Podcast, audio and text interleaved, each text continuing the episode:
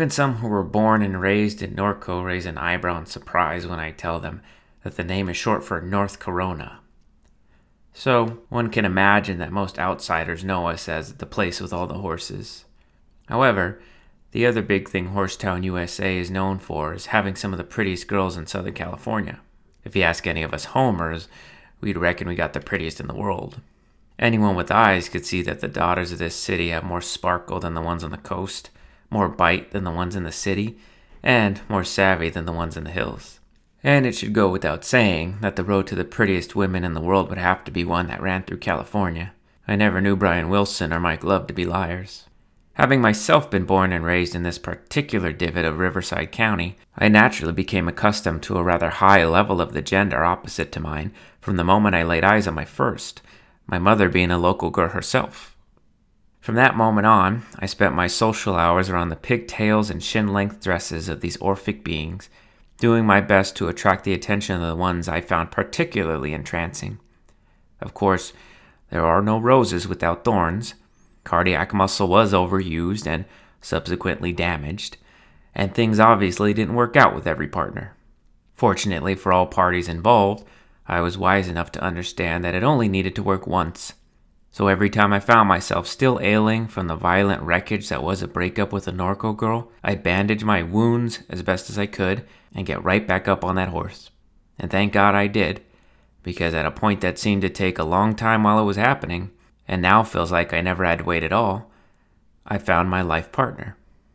The thing is, when I did find the woman that I'd be lucky enough to call my wife, the story wasn't all that exciting. Truth be told, we were a love on sight match, and the process of converting strangers to spouses was pretty straightforward. That just seems the way it goes with soulmates and whatnot. However, part of the reason that was so smooth was a direct result of the wisdom and skill set that both she and I had acquired independently through our past mistakes. In my case, there were three. The old lady likes to call them karmic partners. Now I'm going to go ahead and talk a little about those almosts and maybes. Here's the thing to keep in mind while I do. Generally in life, your failures will tell you more about yourself than your successes will. And when it comes to relationships, or love, if you will, the ones that came the closest to being the real thing, and more importantly, their deficiencies and the insufficiencies they revealed in you, will give you some very important insight on why that one special partner finally got you to that altar. And with that being made clear, let's talk about Adele.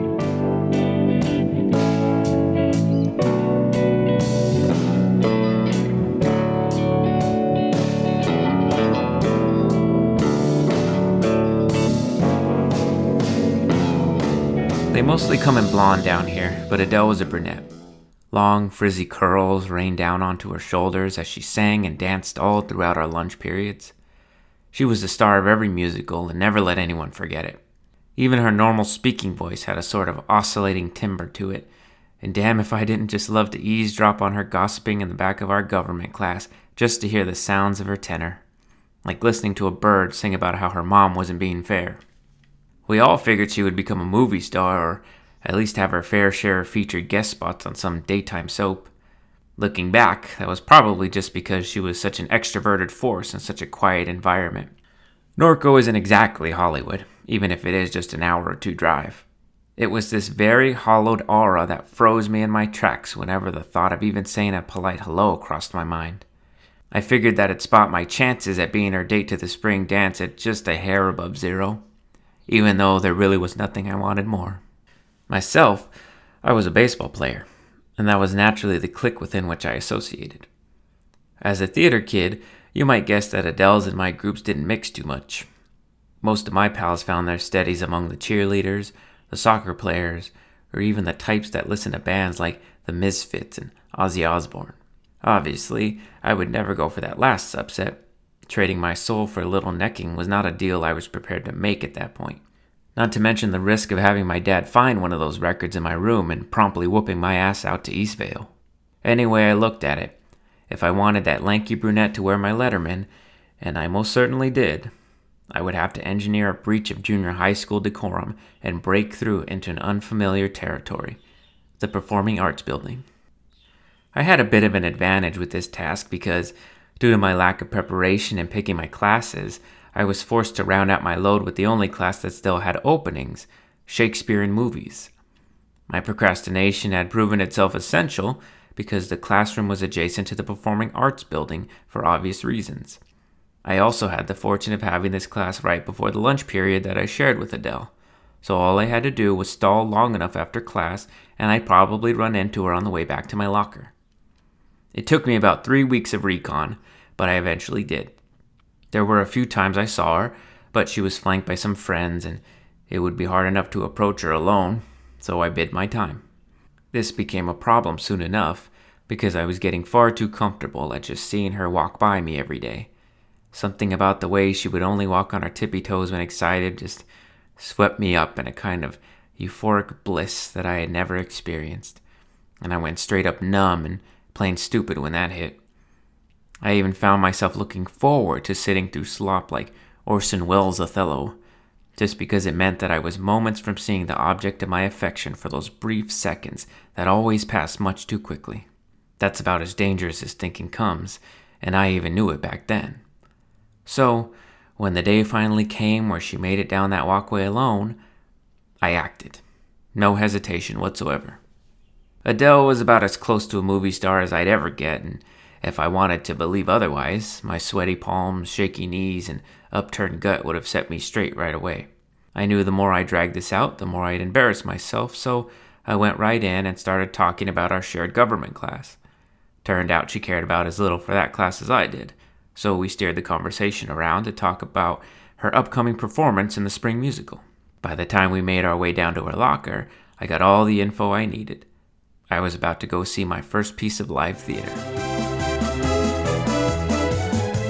What I did then was continue to take my time and work on the not overwhelming her part of my wooing. When we did chat, I made sure to ask about rehearsals and made it clear that I was very interested in how it was all coming together, although not particularly interested in her, which I now, of course, realize was about as stupid a strategy as one could employ when trying to charm someone. However, I could tell that she was starting to look forward to our little talks by how her eyes would light up. Among many other things, Adele taught me that the best thing you can do to begin the process of gaining the affection of your special someone is as simple as taking an interest in what they're passionate about. You'd be surprised how much that can make a person gravitate toward you.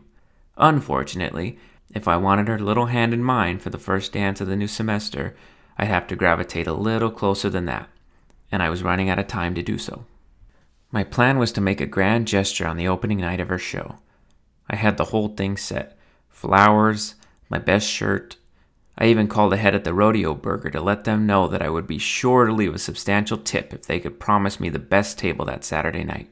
Figured Adele might not necessarily be keen on going on a traditional date with me, but I didn't know anyone who could resist the best burgers in Norco. What ended up happening was ironically more dramatic than whatever the hell it was that hit the stage that night. I went alone, of course, Still couldn't let any of my boys know that I was interested in a theater type. And definitely couldn't let them know that I was going to go so far as to sit through something where people sang about their feelings. Even I didn't care for the performance that much, outside of seeing Adele float along the boards, that is, glowing and singing like one of God's highest classes of angels. And I really did sit through the entire thing, too. Didn't even get up during the intermission. And when they came on stage for their bow, I stood along with the rest of the crowd, clapping like a madman. I must have been pretty loud because my darling looked right at me with those big, bright pools of green. Then she smiled even bigger and gave me the rush that was being the target of a flurry of her waves. That made the whole thing worthwhile, even after what happened next. Once the crowds cleared out, I took the flowers to the back, and after talking my way through some pipsqueak stagehand who thought he was the chief of security, I made my way to the dressing room. I waited patiently outside to give her the time she needed. Figured I would be waiting on her a lot if we started to go together, so best get the practice in. Didn't take long for her to emerge with a group of girls, chatting and screeching like they do. Adele had since removed that heavy stage makeup and had her hair tied up with a ball cap on. It was the most beautiful she had ever looked. So beautiful, in fact, that I didn't notice the bouquet she already had in her hands. She saw me and was so filled with adrenaline after a killer show that she put her arms around my neck, which had me all but helpless. She told me how happy she was to see me there, thanked me for supporting the show, then asked how I liked it after clarifying that I should speak freely. We eventually got around to me giving her the flowers, and she made the comment on how sweet I was. Then she dropped the bomb. The much bigger bouquet that she was holding was sent by her new boyfriend, and who I could assume was also her spring dance date. He wasn't present because he had a game that night a baseball game. Apparently, that was her type, and that was indeed his cap on her pretty little head. He was a gentleman, though, and thus he'd made sure to order the flower delivery beforehand. It was a big move for them because they had only been seeing each other for a few weeks. In fact, they had met right about the time I was busy going through draft after draft of my big plan to ask her out. Had I just asked her to Rodeo Burger the first time we spoke, or even within that first month, well, ifs and buts. So, I told her one more time how great she had done, and I let her go. She walked off with her friends to the cast party, and I continued to wave when I saw her around school. Fortunately, we never shared a class again. We never spoke again either. I was far too embarrassed and felt so foolish in how I was both too slow in my action and too cowardly to let her know of my intentions. I felt right stupid for not thinking that there were probably other boys, not just from our school, on whom she was unknowingly working her magic, and I had initiated early enough, but no one cares who scores the first run, especially when that team ends up on the losing end when the last out is made. Adele became known as nothing more than an early but necessary failure. A lasting scar on my pride as a reminder of the price one pays for waiting. Lucky for me, I lived in Norco, and there were plenty more pretty girls with whom to fail.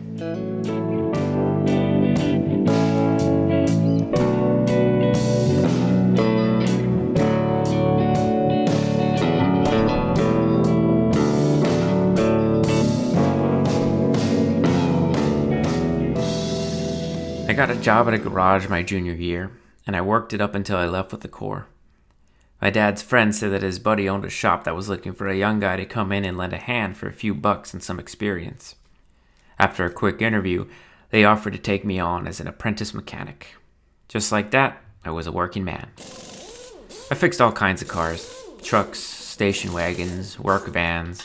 Even the post office would bring a truck or two down to the shop if they needed something touched up real fast. I enjoyed the work, so to speak. It was hard labor, but I appreciated the process of diagnosing problems and getting my hands coated in oil and other fluids as I saw to it that these problems dissipated.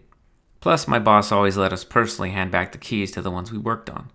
There was a real sense of pride every time I got to give them back to a customer, knowing full well that their car was running as good as it was the day they drove it off the lot. Made all the hours, sweat, and extra showers worthwhile. On a day about eight months into my time at the garage, a young woman drove up in her little black Toyota. Truth be told, the first thing I noticed was just how little care had been taken in, at the very least, the exterior of this vehicle. But that all changed once I got a look at the interior, more specifically, at who was driving it. Her name was Alexandria, and she had a mastery of an aesthetic that I came to refer to as sloppy beauty. She didn't wear any makeup outside of a little inconsistent eyeliner. Her Johnny Cash shirt was wrinkled. Her vans had holes right at the point where the creases form, on both feet. Her ponytail even stuck a little bit together at the ends, which I assumed was because of the high amount of oil and whatnot within it. She was also about three years older than me, which gave me what I thought to be a first class ticket to adulthood and general maturity. Figure that's worth mentioning too. I sprinted out to attend to the new face, and after she gave me the update on what was troubling her means of transport, I asked her to grab a seat, made her some coffee myself, then went to swapping out the old fan belt. In case you don't know, it's a pretty routine job, especially when you're outfitted like we were. The only thing keeping my customer there longer than she needed was the fact that every time I came around the car, I just had to stop to stare. Like I said, she wasn't one of those jaw dropping types that made your tongue swell up and had you forgetting essential memories like what your name was. She just had something where I couldn't take my eyes off her. Could say it was something in the soul. My brain just couldn't get a grip on what my eyes and my heart were telling it. My mind had its way of going around in circles, and it seemed to want to orbit around one quality of hers in particular. I had always had a habit of looking down at a woman's hands upon meeting. There was a lot you could tell from simple features like nail color, length, any dry spots, calluses, or dozens of other giveaways that painted a flawed and incomplete but still useful portrait of someone that you could only get through something as often overlooked as their hands. It's about the same for men, too. When it came to Alexandria, there was one quality that stood out over the others, which was how just past the chip black nail polish and arrow tattoo on her left ring finger was a piece of metal, but one that didn't make its way all the way around, so I thought it was safe to say that she wasn't bound by vows. Right as I started to let my mind drift to how she could very well still be spoken for, I stopped myself. I stopped, and I thought about Adele. The fact was, the only reason that Adele and I had not had a nice little tenure as a couple, one that very well could have still been in its prime, was solely due to the choice I made in delaying the start. Truth be told, ever since Adele, I had a hard time with women. I didn't date all that much, and I have to admit that I plain avoided them as much as I could. I couldn't let a girl like this slip away again, and I definitely couldn't let this pattern of fear led action continue. So I shut out these impeding ideas as best as I could. It was the only choice I had, after all. It was either act against them or spend my life alone. What do they say about burning your tongue on hot milk once, then blowing on yogurt for the rest of your life? Yeah, that wasn't going to be me. I strapped in the new belt, had the boys give it a courtesy wash, and went out to inform Alex about the successful repair. She was still sitting there with her legs spread out, counter to one might expect from a traditional lady, thumbing through the eight month old copy of Rolling Stone on the table. She stood that way as I gave her the news that she was about 15 minutes and $50 from being back to her normal doings. She nodded and gave a mandatory thank you as I did my best to gauge her interest in me, which I later would learn is almost always a waste of time. Women, like anyone really, rarely know what they want, and they usually need to see it in motion before they even recognize that they would be interested in whatever it is you're presenting to them. Of course, I wouldn't learn any of this until I started working sales. I succeeded in skipping past my natural tendency to stall, and I told her flat out that I dug her style. That comment immediately softened her up and even evoked a nice smile, showing off her adorably oversized teeth that came together in about the brightest collection of bridge work I'd ever seen. It was enough to get me to ask her if she had dinner plans, and by process, set up our first date. To skip the more boring details, I'll jump ahead to about 10 months later. I was in my senior year now, and we had had more than one discussion about me just packing up and moving into her place. We were about as in love as at least I'd ever been, and I figured I'd end up with her because, well, why not? She was pretty, cool as all hell, and she liked me. Couldn't really ask for more. That's at least what I thought at that very, very young age. Then, as these things tend to do, a highly imperative issue came up. Fortunately for all parties involved, we encountered and had a lengthy chat about it before I even got the chance to move into her place and reach that next level of intimacy. One night, I think it was a Wednesday, I brought Alex some chow mein and orange chicken after my shift. Never one to be hurt by being called unladylike, Alex scooped forkful after forkful into her mouth, allowing the grease and excess to spill all around her cheeks, almost like a child. Like I said, I was about as far in love with her as I ever was with anyone. So I started to think about how cute a little version of her would look slurping up Happy Wok like that. I know this might not be what your typical 18 year old fantasizes about when it comes to a pretty lady, but it's what went through my mind. I told her what I was thinking, and I noticed that after she laughed, she took a pretty big swig of her MGD. So I pressed. No time for delays, remember? I started a certain conversation, which is often the tell that you and your gal are getting very serious. I asked her if she wanted kids.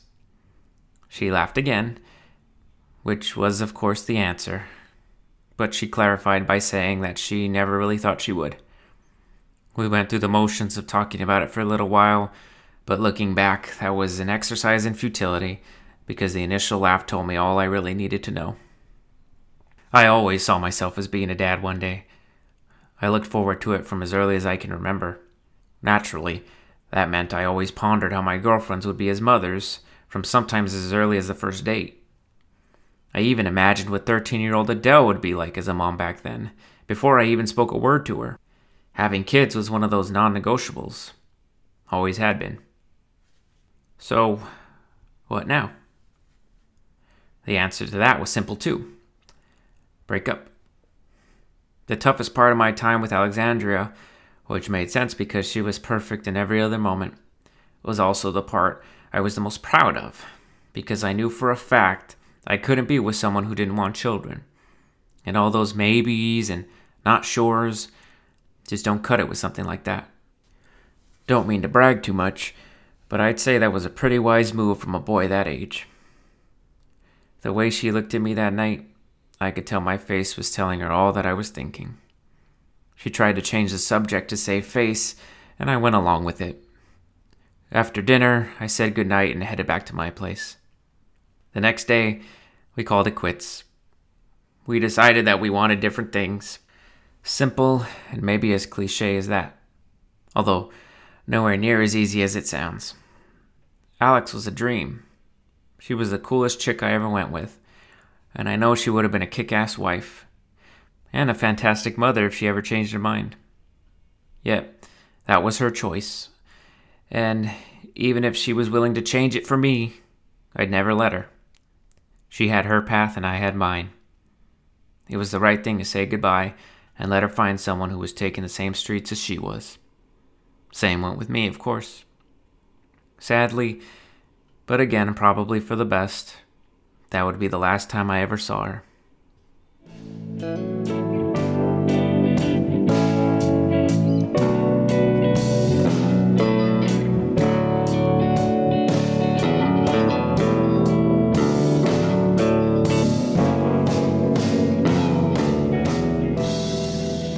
I had just come back from overseas when I met Rochelle. My dad told me two tours was enough and it was time to build a life in my own country. Find a wife, have some kids, and contribute to the world in ways where I wouldn't need a rifle in my hands to do it. I was itching for something to do, and a buddy of mine had it set up where a few of us would drive up to Nevada and work on a farm for the three months of summer. Everyone wants to be a cowboy, and we were the type of guys who weren't satisfied with wanting. So when the opportunity presented itself, we took it. As summer started to preheat, we got our gear together, packed up my buddy's Bronco, and started out on the road, which was oftentimes the best part. I won't waste your time talking about Nevada because, as you might guess, there wasn't much in that desert that would fall under the category of exciting or even interesting. You probably got that when I mentioned that the road trip portion was the most memorable. Along those same lines, finally getting back home to the in comparison hustle and bustle of Norco was one of the most rewarding parts. Not only did we ride back with our pockets about as fat as they ever got, but so much would always change over the summers. It was like we got to rediscover a whole new town. Some folks might have had new cars in their driveways, others painted their decks, and of course, there were a few new faces here and there. First stop back was always Cowgirl Cafe. A cup of coffee and a stack of pancakes with some butter and a little gravy drizzled on top. Just a little. That was how we knew we were home. We pulled up hopped out, and hostess Marge directed us to grab a table. She filled our mugs to the brim and let us know she'd put in the usual orders for us. Now came the toughest part of it all the long wait from that first sip of coffee to the first bite of short stack. However, it turned out today's wait wouldn't be all that onerous at all. See, one of those new faces I was talking about came around almost right away, carrying a fresh pot. Not more than five one, and with honey blonde hair that barely fell past her ears, she had me dead to rights the second her blue eyes lifted to meet mine. I'd never fallen faster. Maybe it was the confidence gained by having some money to my name, but I succeeded in containing my mood and said a polite hello and thank you as she managed to match Marge's acumen for full cup pouring. No easy task. From there, the entire afternoon was now just blissful moments when Rochelle was at our table and the excruciating wait for her to come back. By the end of the meal, we pulled our bills together and to leave about a 50% tip and scurried out real quick for dramatic effect. That was until I lied about leaving my watch behind so I could go back in and get Rochelle's number. still employing the lessons I learned during my Adele failure. The next thing I did is not something I'm particularly proud of, but you'll see it put me right where I needed to be, so I don't regret it. I grabbed the cash from the table, bid my time until she came around again. Then, when she did, I stopped her. Like I said, it might have been the bills in my pocket or the ones in my hand, but I was all confidence that day. I told her that we all found her service absolutely excellent, and as such, wanted to show her our appreciation via this inflated gratuity. When I saw her blush, I knew the tip was coming second to the extra attention in terms of what was making that darling heart of hers race. We went back and forth with a little small talk, me asking her about how long she's been serving, her asking me if I was from around here. Then I went in and asked if I could take her to dinner sometime. She said that sounded like a plan, and just like that, we had our date all set. I took two steps away before realizing I needed to ask one more thing before I left. At some point in your life, doesn't have to be now, are you interested in having children? She was. Now is the part where I tell you where it all went to hell. No one locked up my feelings faster than Rochelle, so I guess it'd only be natural to expect that our breakup would hurt the most. Sometimes, I even think it hurt more than all the others combined. Let me get to some happier times real quick. Similar to Alexandria, we took to each other right away. One thing about my approach to the opposite sex, I might not have been a man of quantity, but when I did pick 'em, they were good ones. We dated for a good three months or so, and since I knew she did want kids and I had my head about as far over my heels as my anatomy allowed, I asked her if she'd like to move in with me. Added another three months of us cohabitating, and I went ahead and asked her to be my wife.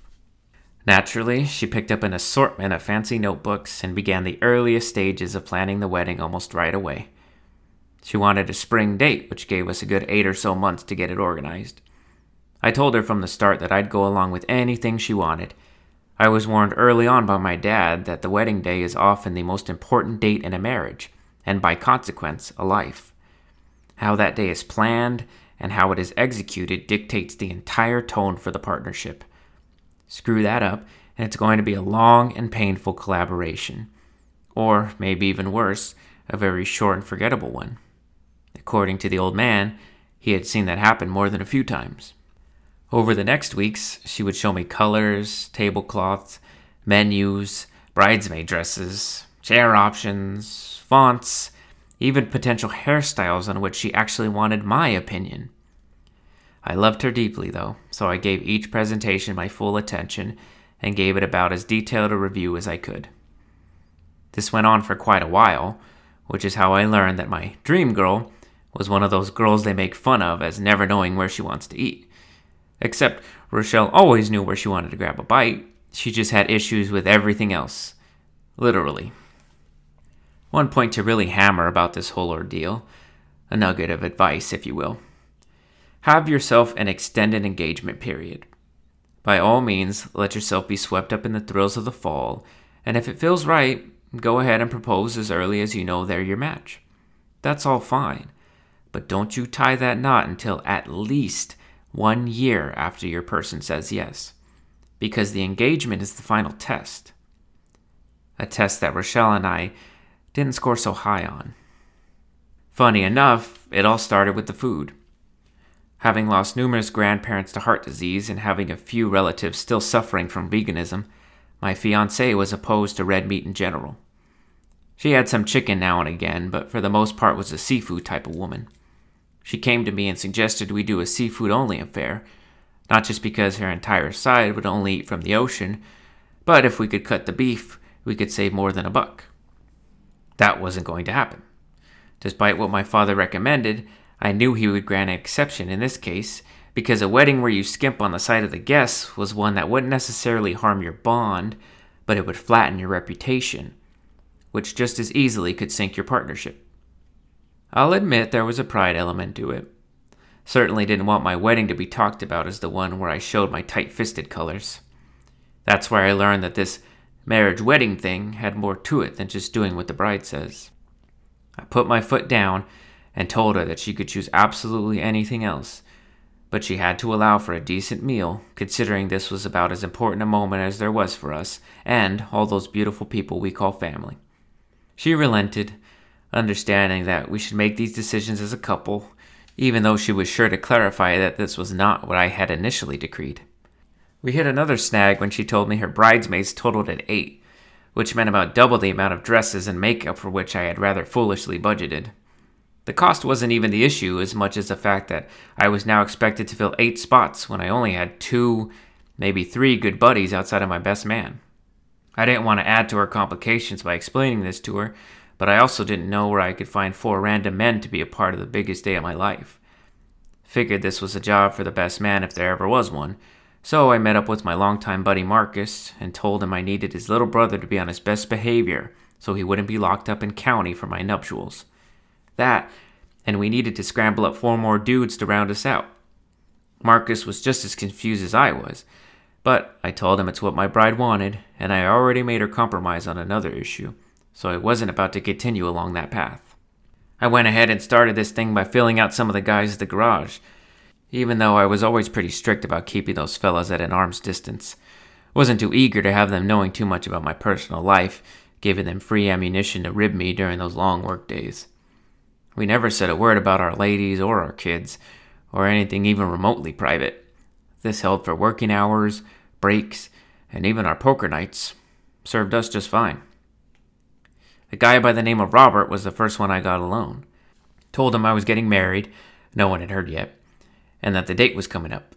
I knew we had a wife at home, so I figured it was safe territory. Luckily, we were working on a pretty nasty oil mishap, so we had plenty of time to talk about things in between, like the angels, local gossip, and anything at all that didn't have to do with my wedding. By the end of the shift, I knew Robert was in on joining the wedding party, and just to be sure, I also let him know that I had made the decision to include a whole fifth of Jack as part of the groomsmen gifts. I sped home that night to update Rochelle on my success. Let me tell you, the way her cheeks blew up with that smile, one that rivaled both Adele's on that opening night and Alexandria's when I complimented her outfits. It had me just about ready to head back out and ask any man on the street to round out those eight spots. As it turned out, I wouldn't get the chance. That very night, another topic came up. A big one. Since I've already set the precedent, I'll keep it simple. Turned out that Rochelle had a set date in mind for the nuptials, and all of her work was finally starting to fit together perfectly. She gave the Reverend at her church a call to inquire, and then set about on a visit to meet with him not too much later. When she came back, she gave me the news. Church was booked that day, and the earliest we could get in would be two months after. Then she dropped the real bomb. After hearing the counteroffer from the Reverend, she went ahead and visited two of her backup venues, both of which were available for her date, and neither of which were houses of God. That wasn't open for discussion. It was one thing to suggest that Reverend Davis might not be the one to bless our union, but an entirely different one to ask me to have the Lord Himself skip the vows. In fact, even the suggestion was enough to have me put a pause on all the organization, which of course broke her heart. Unfortunately, I wasn't trained in how to fix that type of damage, which meant my heart was next into the grinder. Just like I had to do with Alexandria, I took a good look at myself and was as honest as I could be.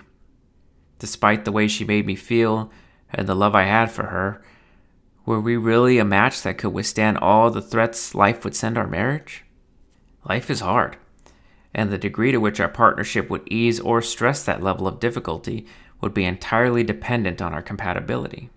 Pick someone you don't fit with, shoot, even for a short road trip. You'll see almost immediately how hard every little simple task becomes. I don't even want to know how much that magnifies when you throw kids, mortgages, and everything else into that mix. We went ahead and broke up not too much later. Looking back, it all seemed to go by in a flash. Rochelle and I didn't speak much after, and we eventually reestablished our roles as strangers. But she gave me a skill that I think every serious relationship of mine benefits from today. I was really willing to get my hands dirty finding some extra groomsmen. Hell, I was ready to do just about anything that girl wanted for that wedding to go off just like she envisioned. And I don't know if I could have done that for anyone else before her. Rochelle taught me the value and necessity of being selfless in a relationship, swallowing pride and sacrificing for your partner, while at the same time staying true to yourself and never getting lost in the relationship as an institution as opposed to a partnership. It can be tough to find the line between the two, but I did. And although it hurt more than anything I've ever felt since, I thank God He intervened in that clever way before we made those vows.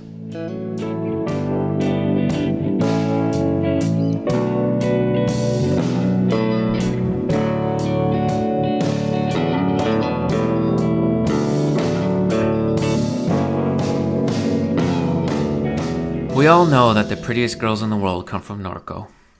We don't know why, but we can see it as plain as day. I was a lucky man to be born here and find my way among these ladies, and I was even luckier to actually earn some affection from about three of the prettiest of the pretty. Adele, Alexandria, and Rochelle, like all strong women, forged a foolish little boy into the man I am today. No doubt about it. The fact that Norco women are so damn excellent in every way is exactly why I got so many confused looks when I started dating a young lady in the city a couple years after my broken engagement. Yet, it wasn't too long before I made her a wife, then a mother three times over. Yep, even with all the pretty Norco girls, I went and found the prettiest girl I'd ever lay eyes on, all the way out in the heart of Studio City of all places. You've heard our story a million times, but now you know what led to it and what led to you. Had I had the initiative in junior high, you might be half Adele. Had I loved the idea of being with Alexandria more than I loved myself, you wouldn't even be here. Had I caved on the wedding choices of Rochelle, you'd probably have gotten her blue eyes, but I also reckon our deep differences would have hit an irreconcilable snag, and we might not have even made it that far. Maybe those options wouldn't have been all that bad, but since they'd result in different versions of my blessed life, and more importantly, different versions of you, I'd file them under unacceptable. Three pretty girls that broke your old man's heart, even when he thought it couldn't break any further. Then, before I knew it, one made her way into my life that'd make it all worthwhile. She'd have more flair than a teenage starlet, more bite than a raven haired rebel, and be an even better fit than the girl that had my heart from the moment I saw her. Funny thing is, that same heart wouldn't have been strong enough to properly care for my own family if women like Adele, Alexandria, and Rochelle hadn't have had their opportunity to take their emotional hammers to it. They do say what doesn't kill you makes you stronger. Each one of those taught me something different, and each had their hand in leading me toward the only one who could have ever loved me the way I needed. And because of them, and it should go without saying, your mother. And me to a lesser degree. North Corona got to add three more pretty girls to its lore. Maybe I'm biased, but I don't think you'll find any prettier, no matter where you go.